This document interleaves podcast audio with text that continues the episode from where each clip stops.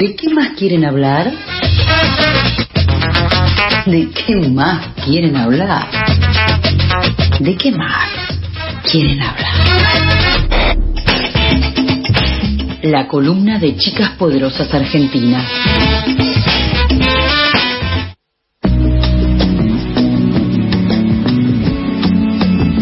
Antes de recibir a Majo de Chicas Poderosas Argentina, eh, voy a mandarle un saludo grande a Fabricio, que está escuchando. Dice, muy buen programa, eh, y manda una fotito ahí con escuchando eh, fmlatribu.com barra en vivo. Mirá. Y dice que es su cumpleaños, así que le mandamos un beso grande, Fabricio. Cumpla, feliz. Feliz. Se suma a la cantidad de gente que cumple años en octubre. Sí, es increíble. Muchísima, Muchísima, muchísima gente, gente. y porque el verano también tiene esas cosas. Entonces, si vos haces cuenta, más o menos verano, más ¿Vos nueve meses. cuentas? Yo me gusta hacer cuentas. ¿Y vos sabés cuándo te concibieron? Eh, ese dato no lo tengo. ¿Y sabés qué datos nos van a traer ahora? A ver. Un montón de datos, porque ya le damos la bienvenida a nuestra queridísima María José Guano, Majo, más conocida por nosotros, por quienes nos escuchan también, con este ¿De qué más quieren hablar? Me encanta la voz de la locutora, eso debo decir. Hola Majo, ¿cómo estás? Buenos días. No Me te caigo y me levanto. Majo. ¿Por qué no te escuchamos? Las conexiones en este Ahora país. vamos a ver, porque ella está hablando, estamos viendo que está hablando. Yo la veo hablar. hablando, yo la veo hablar, pero no la estamos escuchando, con lo cual ahora en algún momento vamos a ver qué onda esto. si Mira, aprovecho escucharla. y te cuento una experiencia personal. Me pasó exactamente lo mismo ayer que tenía que rendir. Te, Uh. te imaginarás la gota gorda, ¿no? No, me muero. Sí, sí. Y de hecho me quería morir y como era algo en grupo, una de mis compañeras me llamó, salí en altavoz. Carlos. Sí, me sa- salí en altavoz Desde y mientras ella. me veían, porque verme me podían ver, pero no podían escucharme, mientras me veían, me escuchaban haciendo mi exposición, la verdad que una, una salvada de último momento, de las que hace. Armani, por ejemplo, Claro. así conectando ideas y mundos.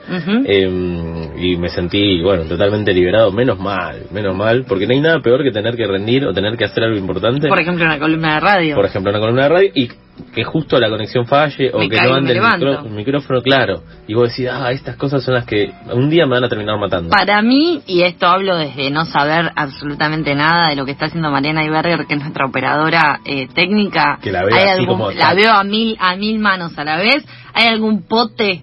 Me gusta decir Pote. esta palabra que no sé qué es. ¿Hay algún Pote. pote bajo? ¿Hay algo desconectado? ¿Hay algo que está pasando? Eh, Pote es de, creo que de potenciómetros, puede ser. Mirá, no Eh, te lo- puede contestar mira. ahora porque está haciendo eh, sus magias. Vine a dos clases del curso de operación técnica. De La, llamamos por teléfono, sí, claro, no hay problema. y me habían explicado eso, que era un pote, las características del pote. Mirá. Bueno, dejé, después dejé de venir eh, Bah. porque se me superponía con otras cosas, no porque sea malo el curso, es muy bueno. Ah, bueno, menos mal. Ya Lo- te mando el número, sí, claro. Lo daba Paula Prati, le mando un saludo grande a mi Sí. profe, que de hecho también ahora sumó unas cositas acá en el estudio, estuvo sumando unos cartelitos para que los cables no se crucen. Sí. Es muy importante estar atento a todo tipo de conexión, así que le mandamos un beso grande a ella. Claro que sí. Y bueno, ahí aprendí más o menos lo que es un pote, pero yo la veo ahora a María haciendo malabares con eh, las distintas, eh, bueno, los distintos botones que tiene ahí. Y digo, bueno, no sé, eso creo que me excede mi, mi Nuestros capacidad. entendimientos, claro. mi capacidad. Si quieren comunicarse con nosotros, recuerden que lo pueden hacer al WhatsApp, al cual yo acabo de mandar el número de Majo. Así que, Majo, te cuento que eh, te estamos por llamar. Hola, Majo, te estamos llamando, queremos hablar. Eh, al 116710-3758. 116710-3758. Desde ahí hacen como Fabri, feliz cumple Fabri, te lo volvemos a decir. Sí, Eh, acá que dice que cumple 25, una edad Un joven Fabri. increíble. Joven. Joven Fabri que nos escucha. Joven Sí. como nosotros. ¿La mejor edad puede ser? ¿O de las mejores edades? ¿Hay mejores edades? ¿Hay mejores edades? No, lo sé. Depende de cada uno y el momento que esté atravesando en determinada edad. Yo a los 25 no me acuerdo qué estaba haciendo. Seguramente muchas cosas. Yo tampoco, mira, siento que Yo se sí me, me pasó. acuerdo con, con amor, ahí está eh, enganchada, así que eh, los 22 años. Majo tiene 26. ¿En Y serio? aprovechamos para saludarla. Hola Majo, ¿ahí nos escuchás? Hola Sofía, ahora sí. Qué bueno, Vamos. Qué bueno que lo pudimos lograr. Hola Charlie. Bueno, hoy no nos vas a ver entonces, eh, pero eh, sí te No. vamos a, a estar escuchando. Nos trajiste una columna eh, bastante interesante. ¿Querés contarnos? Sí, sí, traje una columna sobre mm, Sex Education que la armamos con otra compañera. Y para ir entrando primero en eso, Eh, es- les aviso que estoy entrando al Meet como para hacer que veo a alguien en Dale. realidad mientras, así que aceptenme. Para verlo a la cara. Ahí te acepto, te acepto. Claro, para verle las reacciones al menos. Bien. Con delay. Eh, no, bueno, para arrancar la columna, primero quería saber eh, cuáles habían sido los programas eh, que para ustedes habían sido su ESI, los programas, las charlas, las películas, ¿qué les enseñaron sobre sexualidad? Eh, Rebelde Way, que Sí. se la pasaban culeando, Historia de sexo de gente común. también. Sí. Eh, Eh, disputas, Disputas. ¿te acordás? Me acuerdo de disputas. Todo, todo muy Estaba, sano, ¿no es eh, cierto? Florencia Peña. Julieta Ortega. También. Claro. Eh, ¿Qué más? Bueno, toda la basura de la televisión Sí. junta. Eh, todo lo que es. eh, ahí te vemos, Majo. Sí, también, eh, digamos, había una cuestión de entre Disney, medio Cris Morena. y- No, pero en Disney no tenían relaciones No, sexuales. ya sé, pero digo, como que de, de todo ese combo, vos armabas como una idea de, bueno, cómo es vincularse sexo afectivamente. Y después la autogestión, que tiene que ver mucho con lo que este, este, esta semana se cumplían 15 años de la ley del Programa Nacional de Educación Sexual Integral y estuvimos haciendo una entrevista sobre eso y lo que nos decía Eugenia Utero, que es integrante de las docentes de eh, el postítulo de Educación Sexual Integral en el Joaquín B. González, perdón la lata, pero es una cosa breve que quiero agregar, que es que si no hay ESI, si no hay un programa y las escuelas no se encargan de educar integralmente sobre sexualidad, lo que queda es la autogestión, es decir, la industria porno, ¿no? sí, Porque, o digamos, cualquier cosa que puedas también- encontrar eh, en internet. Incluso yo tengo el recuerdo de, por ejemplo, 2006, 2007, cuando empezaba a tener internet en mi casa, que, mm, o al menos no, no accedía a mucho contenido de sexólogos, sexólogas, como sí sucede hoy, que, Que en hay Instagram, más, hay menos YouTube, tabú, claro. hay un montón de, de sexólogos que estudiaron el tema y que o divulgadores bajar- de distinta información, tipo, Claro. no sé, eh, Paula Jiménez, Sí. eh, Yo Femina y esas cosas. Eh, pero bueno, nada, Sí. bastante poco. Cris Morena hizo lo que pudo con nosotros. Sí, bueno, yo también, eh, eh, yo era más tonta de chiquita y miraba mucho Disney, así que imagínense lo que podía llegar a agarrar de ahí. Claro. En ese momento los Jonas Brothers usaban Claro. anillo de castidad supuestamente. Tal cual. Y bueno, High School Musical que- tampoco tampoco tardaron como una película en darse un beso, se dieron un beso en la Un segunda. no, no había nada. Claro. Sí, sí, Pero- exacto. Y también, bueno, trajimos el audio de Lu eh, contando un poco cómo había sido su eh, eh, ESI en ese momento, que es con quien armé la columna. A ver. Así que si quieren lo escuchamos. Dale. Hola a todos, mi nombre es Lu Cristalo y en mi adolescencia mi ESI fue una charla de una marca muy conocida que nos mostró un video que no explicaba demasiado y promocionaba sus productos y al final de ese video y una breve charla nos repartieron toallitas y tampones. Por supuesto, la charla era todo en sí perspectiva de género, ¿no? Bueno, sí, esa también. Yo no tuve eh, específicamente la charla de P&G, creo que era la marca, que te traía toallitas y tampones y que también separaba a las chicas, porque era problema de chicas. Eh, pero sí tuve en el colegio al que yo iba, Majo, quizás vos lo conocés porque somos las dos de Junín, el colegio Padre Espuela, que era Sí. un colegio católico, o lo hacía lo que podía también. Eso primaria, ¿no? Hablamos. eh, toda mi escolaridad, jardín hasta secundaria.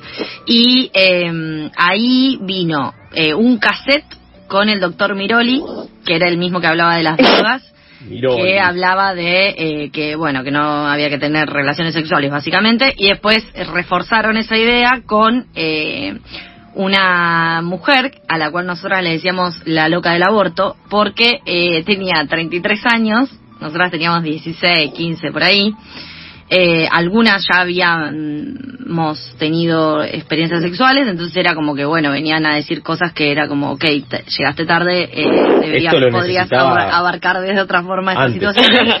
Eh, y ella nos decía efectivamente que había que esperar, que había que esperar hasta el matrimonio para tener relaciones sexuales, que ella todavía no se había casado, que se estaba por casar con su pareja y que ella era virgen. Y nos contaba eso y nos, nos lo contaba de una forma un tanto eh, particular porque por algo le quedó el mote de eh, esto, ¿no? Después mucha foto Y de... no se le caía la cara cuando No, no, para nada. Después mucha foto de eh, el fetito abortado, hicimos unos buenos afiches de no al aborto eh, y Bueno, cosas así. Se adoctrinaban, básicamente. Sí, bajaban o una sea, buena y tus línea. padres eh, no- no- tal vez no estaban enterados de que... No, y, y en mi casa era una situación que eh, no sé si la quiero contar. Era como una situación medio de que éramos muchos, mucha gente, muchos hermanes, con lo cual yo podía hablar con mi hermana o con, con mi vieja y, y demás, eh, pero tardé bastante en hablar y en pedir que, por ejemplo, me lleven al médico y empezar a ir a ginecólogo esas cosas. Fue algo que surgió de mí. Eh, lo que sí estaba siempre la eh, amenaza latente de que si yo quedaba embarazada lo iba a tener que tener. Ahí, Claro. te la tiraban. Pero sí. por supuesto, pero por supuesto. Sí, estaban lavando los platos y te decían, pero si vos quedás embarazada te lo que acordate de ir a comprar el pan y si quedás embarazada ya sabes, ¿eh? Bueno, qué sé yo. O sea, hacían lo que podían en general. Sí, yo también tuve formación eh, católica en la primaria y ahí recuerdo que hubo un, un día en que vieron un video de eh. J y J. Que JJ, Eh, sí. marca, Vieron porque yo realmente ese día, eh, no, no me acuerdo si por qué falté o qué, pero no estuve. Entonces eh, recuerdo que después como que había charlas al respecto y yo no lo había visto, pero que tampoco me había perdido, uff. Era casi tan malo como drogarse con heroína, eh, tener relaciones sexuales en mi escuela. Incluso nos mostraron una película para traumarnos en octavo, que nosotros tendríamos 13 años, que se llama Requiem por un sueño, eh, que incluso la maestra se ponía, la, la docente se ponía muy nerviosa en las situaciones en donde había escenas de sexo que eran bastante explícitas, porque una chica por el camino de la droga había terminado en una red de trata o algo así. Eh, y, y bueno, nada, te mezclaban todo, tipo, bueno, heroína, eh, tener relaciones sexuales y, ser adicto a la televisión. Era igual de peligroso. Así que así quedé. Bueno, a partir de toda esta cuestión que nos quedaron sobre nuestra Ceci, eh, yo eh, también colegio católico toda la vida, eh, Poninis, pues, colegios ¿A qué colegio fuiste? Siempre- Yo fui al marianista. Uh, ese era más católico. Ese era más católico, podemos decir. Sí. Me encanta hablar del pueblo en esta columna. Sí, tuvimos en Córdoba en un viaje nosotros una charla con el director y las catequistas, creo, eh, sobre sexualidad y sexo y todo eso, eh, que también nos separaron mujeres y varones, obviamente. Eh, y después, nada, una vez en octavo grado, creo, bueno, que era tercero, ya no sé cómo era el tema de la escuela. Sí. Eh, no, Polimodal no llegué yo, pero algo así. Eh, nos leyeron esa carta del bebé que es abortado, que Ah. también era terrible. Mami. Eh, bueno, sí, ahora, pasando por nuestras experiencias eh, bastante chotas de, de ESI, hay que decir que últimamente la cosa está cambiando, a pesar de que, bueno, siempre la discusión es cómo se aplica la ESI hoy en día en los colegios acá en Argentina, y eh, que sabemos que falta un montón, también la industria cultural, si se quiere, las producciones están tratando de mostrar otras temáticas y bueno, hoy tenemos una que es bastante, bastante linda, bastante piola, que creo que muchas de las personas de nuestra edad y, capaz más grandes también se coparon porque están viendo ahí una beta eh, bastante linda eh, para discutir y repensar un montón de cosas sobre la sexualidad y creo que también es una buena herramienta para encarar cualquier tipo de conversación con les pibis más chicos, que es, eh, bueno, Sex Education. Gran Y de serie. eso vamos a hablar hoy, gran serie. Ahí escuché que, bueno, Charlie ya se la vio toda, así que vamos a poder charlar un poquito más, Sin tratando spoilear. de no spoilear. Claro. No me spoileen, Sí, porque yo estoy, bueno. tengo lenta. Sí, sí, viste la primera temporada nada más. Eh, pero bueno, eh, vamos a ir charlando de eso, eh, repasando un poco todo lo que hace la serie, porque abarca muchísimas temáticas, no vamos a llegar en esta columna a, a ver todo, pero vamos a hablar de algunas cosas que nos parecieron más importantes ahí mientras charlábamos con Lu. Y si quieren ya pasamos al audio donde Lu nos cuenta un poco esas cuestiones más generales y después seguimos. Dale. ¿Qué decir de, de esta serie que consta de tres temporadas? ¿Qué no decir, no, de esta serie?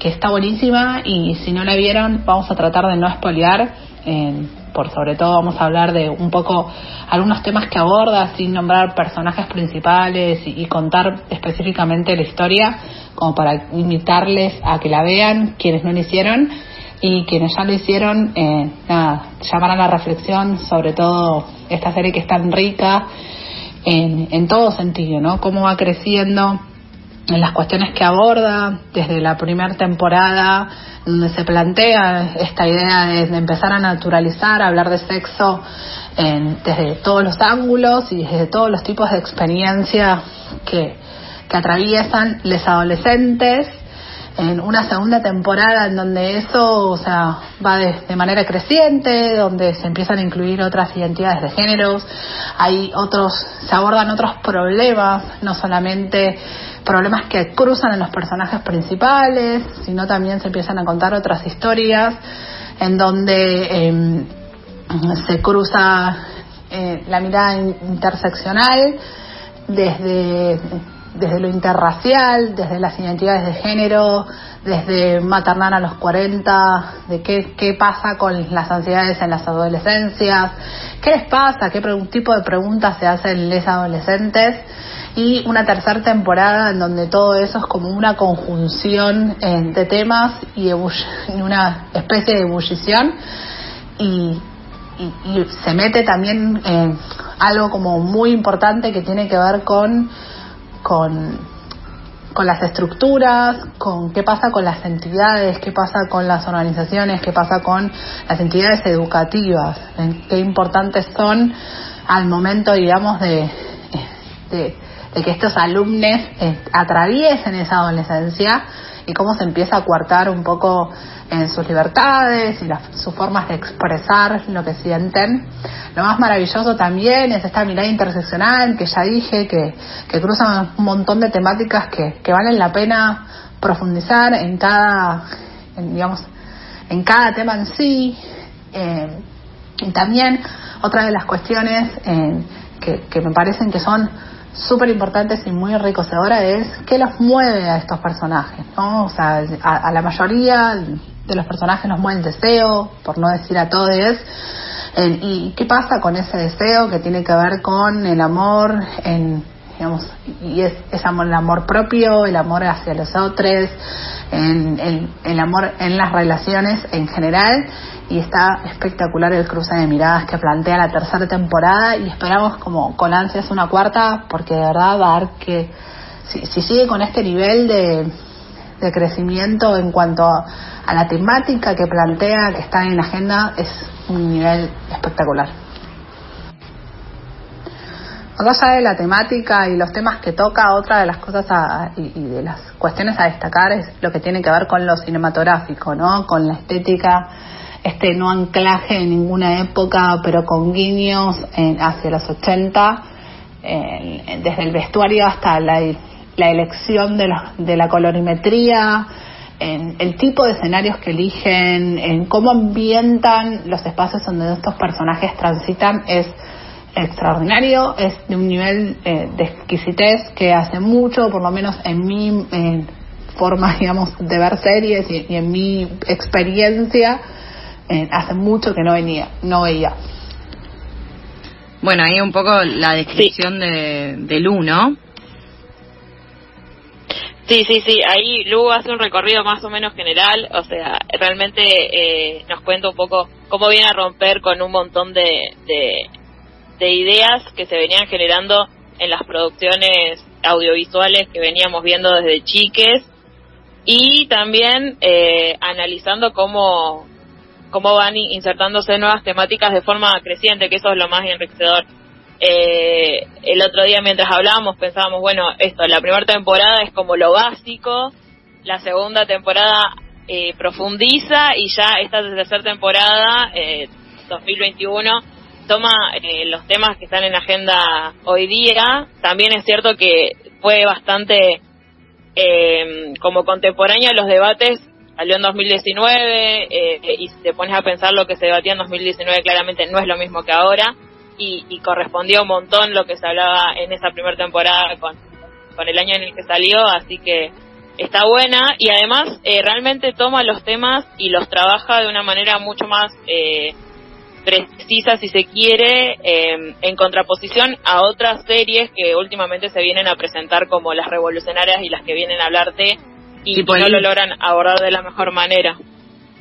¿Cómo? Que tipo Elite, por ejemplo, que también son unos teens que también se la pasan Exacto. Sí, teniendo sexo, todo el día. pero que no bajan una línea eh, demasiado clara sobre. o sea, no, y aparte súper hegemónicos, son todos blancos. En esto también lo que está bueno es que tienen como un... Eh, ¿Cómo se llama? Casting. eh, Sí. Bastante diverso. Sí. eh, en general y después también las temáticas que, que meten también son eh, bastante diversas y obviamente eh, e introducen temas y el otro día veía por ejemplo una nota de que dijeron que en- decían que en cinco minutos habían podido eh, abordar de un tema de una forma muy responsable por ejemplo la temática del HIV en la última temporada yo mucho Sí. no vi porque digo me están expoliando todo el mundo yo no me puedo tomar mi tiempo en este mundo tan eh, eufórico en el cual vivimos en el que uno no puede decidir ver una serie en otro momento Claro. eh, entonces eh, solamente leí la, lo- un poquito la nota por arriba, pero me parece que, que, que sí, que tienen una forma muy interesante de abordar los temas. Y acá tiro el comentario mala onda, Uh, porque me parece necesario Uh, decir. se pica. Todo esto sucede en Inglaterra. sí, en un pueblo de En un Inglaterra. pueblo de Inglaterra, que estos acá- chicos nunca piensan Sí. que van a almorzar al mediodía, Sí. como no labura nadie, digamos, Sí. todos tienen auto todo, y no labura nadie. Nunca lo ves saltar porque el que no salta es un inglés. Claro, nunca saltan, no tienen problema con pagar la tarjeta, no tienen estos problemas de morosos incobrables que nosotros vivimos acá, pero bueno, eh, quedaría para, No. para nuestro propio desafío hacer un Sex Education Sudaca. Exacto, sí. No, obviamente hay cuestiones que escapan a, a todo. Ya sabemos que, de, un- de, de, de hecho, la única pobre, si se quiere, que hay en Sex Education es Maeve. Y eh, usa una chaqueta de cuero toda la temporada que yo. No, no podría. Pero puede ser de la calle Avellaneda, esa chaqueta. Tal cual, tiene una O- buena, unas buenas, unos buenos looks. Sí, o, o heredada, pero Puede quería ser. sumarme a esto que decía Sofi de, mm, de cómo abarcan algunos temas y tal vez es verdad, en pocos minutos puede incluso que se presente el tema, pero mm, así llegan a, a abarcar un montón de situaciones distintas, como mencionaba también, escuchábamos en el audio, desde de las relaciones interraciales, bueno, a- también hay- hay una mm, un personaje con una discapacidad motriz y después un poco te desarrollan eh, en una charla que él tiene cómo vive su sexualidad Cómo o cómo, desea, cómo, claro. cómo siente eh, y así con distintos tipos de vínculos y eso me parece maravilloso porque a veces incluso en una o dos escenas ya te introduce el tema y vos te vas con una pregunta. Claro, eso es lo importante. Sí, ni hablar. Y, y, y también mostrando cosas que no sé si, si tenemos acceso siempre a verlo en, en, en este tipo de producciones. Y em, bueno, volviendo al tema este de, que puede haber algunos algunos grises y algunos algunas cosas que le faltan a la serie, pero en general si nos ponemos a hacer un balance de lo, lo que está bien es como mucho más más grande y por eso creo que termina siendo un ejemplo. Eh, pero bueno, esto, hay, hay distintas temáticas que decide abordarlas con mayor profundidad y otras que no. Ahí luego nombraba un poco lo de la ansiedad y todo eso, que es una cuestión que de a poco eh, entre los jóvenes son agendas que se van estableciendo y las toca, pero de, lejos, o sea, no, no, no profundiza demasiado. Eh, pero porque bueno, también hay una decisión eh, de que mm, la serie se centre en la sexualidad y en el sexo y todas estas cuestiones. Pero eh, con respecto a algunas cuestiones de la serie, muchas veces escuché que eh, alguna gente al principio no le convencía porque parecía una serie con una receta bastante yankee. Si ves el formato de la escuela, la construcción de los personajes y todo eso. Eh, pero ahí hay algo importante a destacar que en la serie nunca te lo avisan, que son guiños. Es que, bueno, la guionista que es Laureen Moon, eh, o Nun, no sé cómo se dice el apellido, eh, es muy fan de las todas las películas, las series de adolescentes o jóvenes que salieron en los 80, en los 90 y en los primeros 2000. Ujú. Eh, y de hecho, bueno, se ve en la ropa, se ve en, en la forma de, de contar la historia. Eh, se ve también en la música, aparecen The Smith, aparece Bikini Kill, aparece eh, Bowie, Queen, eh, Dylan, o sea, el soundtrack también no pertenece a, no, no, no hay trap, no hay reggaetón. No Claro. sé si suena tanto igual esto allá en, esto- en, en Inglaterra, pero bueno. Eh, y también ahí eh, hace guiños a, a toda otras generaciones que, que, que no son a las que supuestamente está dirigida la película y también muestra elementos que, que son medios atemporales porque por ejemplo en un momento Otis tiene que llamar a Eric y, y agarra y va y agarra el teléfono fijo, lo levanta y marca y es como yo ahí cuando estaba mirando fue como che agarró un teléfono fijo ¿Qué es esto? o sea eh, ¿Qué clase de brujería es esta? ¿Quién tiene teléfono fijo en su casa? Claro, es como esos guiños también están buenísimos y muestran un homenaje a, a, a esas series que también un poco, aunque las criticamos, las queremos. No, ¿Qué sé yo los amo, los amo, los reamo. Sí, Amo, los amo a mí me británicos y parece- todo. Me aparece 10 cosas que odio de ti, que es una película bastante vieja y yo la miro, entonces eh, eh, está re bueno ese ese homenaje que hace a esas pelis y también sobre todo, todo, bueno, en la segunda temporada hace bastantes referencias al Club de los Cinco, no sé si la vieron, es una película de los 80. O sea, que- 10 cosas Sí, que sí. de ti. Qué peliculón. Este ángel, Heath Ledger, era. Heath Ledger. Sí. qué ángel. Eh, pero después sí, claro, el Club de los Cinco, se me ocurre también Freaks and Geeks, eh, serie ochentosa, ahí noventosa. Eh, sí, hay mucho de, de un formato establecido que también necesitas que haya casilleros, lockers, para que haya Sí. conversaciones en Sí. los lockers, porque uno está eh, chipeado así también. Sí, para interceptar a la persona que querés decirle algo y te está Cerrarle clavando la vivo. Sí. Escuchame, tenemos que hablar. tenemos que hablar. Claro. ¿Quién no quiere hacer eso? Yo cuando era chica quería que mi secundaria sea así. Unas ganas de tener locker. Y olvídate. Yo ahora lo voy a poder hacer en mi facultad, pusieron lockers, estoy enloquecida. Bien ahí.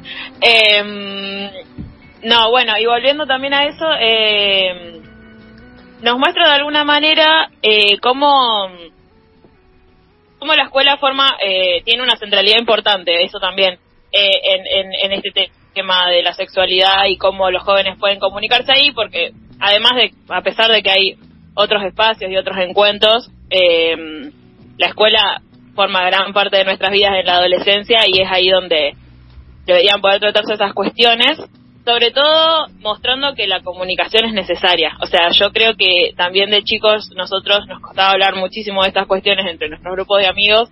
Acá se toma con bastante naturalidad e invita a esa naturalidad de, de- de poder charlarlo de esa manera. Así que, eh, nada, tiene demasiados guiños a demasiadas cosas y, y invita a todo el tiempo a reflexionar y repensar eh, estas situaciones, pero si les parece podemos hablar sobre dos tópicos para que no se haga muy tarde, Dale. o uno, como lleguemos, eh, que son lo más importante que hacen, creo, para mí, eh, que es la des- eh, desidealización del, del sexo como algo limpio, ordenado, Y como mandato y- también. Y sí, sí, sí, pero también esto como que tiene que ser perfecto, tenés que ser sexy y, no puede fallar y ahí como que muestra, la, o sea, de hecho eh, cada capítulo parte de una situación incómoda si se quiere o de prueba y error de diferentes parejas o personas eh, para después ver cómo a través de la charla y la comunicación logran eh, arreglarse esas cuestiones. Y que el sexo puede tener momentos de, de incomodidad y hasta de risa, de- de autoconocimiento, y que eso es importante, porque esto que decía Charlie, creo, eh, al principio, eh, muchos de nosotros y nosotras y de nuestros amigos eh, la, tenían acceso a, a internet al principio y, y en internet había porno y el porno que se ve en internet claramente es otro completamente distinto ya sabemos y ya vi- vi- viendo hace varios años eh, el porno hegemónico si se quiere y esto viene a mostrar otra cosa viene a mostrar otras posibilidades y es lo más eh, enriquecedor. Y también muestra que los adultos no tienen la posta en nada que muchas veces eh, obviamente la ESI tiene que ser dado por docentes, lógicamente para no generar confusiones, pero que muchas veces los docentes en las escuelas, no sabiendo lo que están diciendo, pueden generar un montón de confusión eh, y por eso es tan importante que ellos se formen, pero que también repiensen cómo aprendieron un montón de cosas y vemos que los adultos que están involucrados en esta serie eh, no saben relacionarse muchas veces, tienen sus problemas. Eh, qué sé yo, pienso en la mamá de Otis, que es una eh, sexóloga, si se quiere, y, y como que es reprogre y ella como que se demuestra reabierta a hablar de su sexualidad, pero su hijo no quiere hablar de la sexualidad con ella. Y qué sé yo, a mí me parece muy gracioso porque mi mamá también es súper progre, entonces la chabona sí quería hablar un montón de cosas, yo no quería hablar de mi mamá con eso. Entonces ahí también te demuestra las barreras que, que pueden existir de los adolescentes hacia los padres y cómo es necesario generar otros otros lugares seguros. Y, además, eh, bueno, se van ocupando. Perdón. Sí. no, no importa. Y otra cosa que, que rompe eh, es eh, la forma en que las personalidades queer se, se muestran en la serie y se construyen. Ahí eh, no hay eh, grandes salidas del closet de los personajes, si se quiere, no sé, Eric, que es el mejor amigo de Otis, es gay y es gay y ya, o sea, no hay como un momento en el que se replantea su sexualidad y dice que es incómodo, qué sé yo.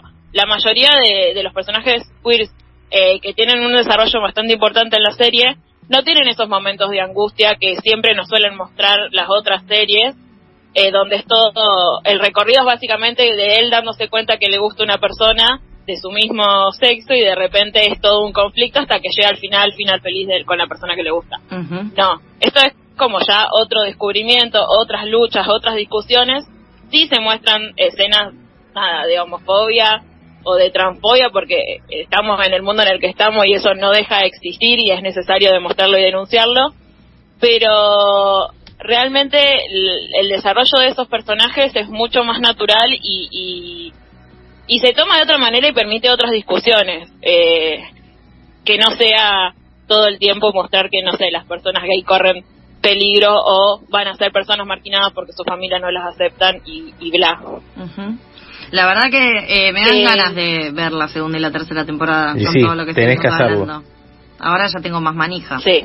Bueno, le empiezo hoy. Dale. Y, vamos hablando mientras, el fin de largo. sí, mientras lo mirás.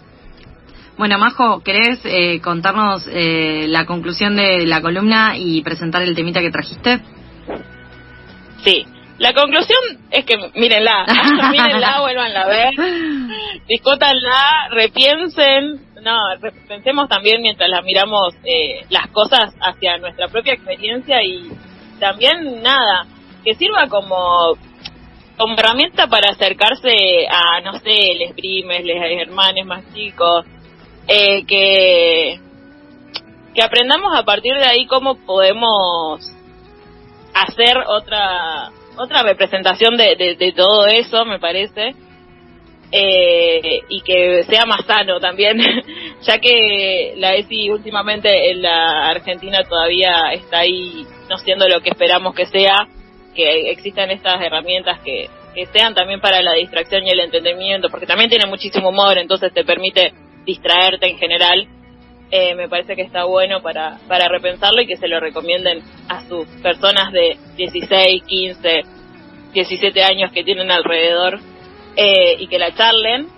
Y eh, cerramos con un tema que es un tema que sonó creo que millones, millones y millones de películas eh, de los 90 y de los 2000 eh, sobre, sobre adolescentes, que es de Bikini Kill, que es del, que son unas chabonas del movimiento Radio Girl que nada, son eh, hermosas y que se llama Rebel Girl. Eh, así que nada, nos vamos con ese tema y nos vemos el jueves que viene. Gracias, Majo, gran columna. Nos vamos entonces escuchando esta canción y cerramos el de qué más quieren hablar de esta fecha con Majo de Chicas Poderosas.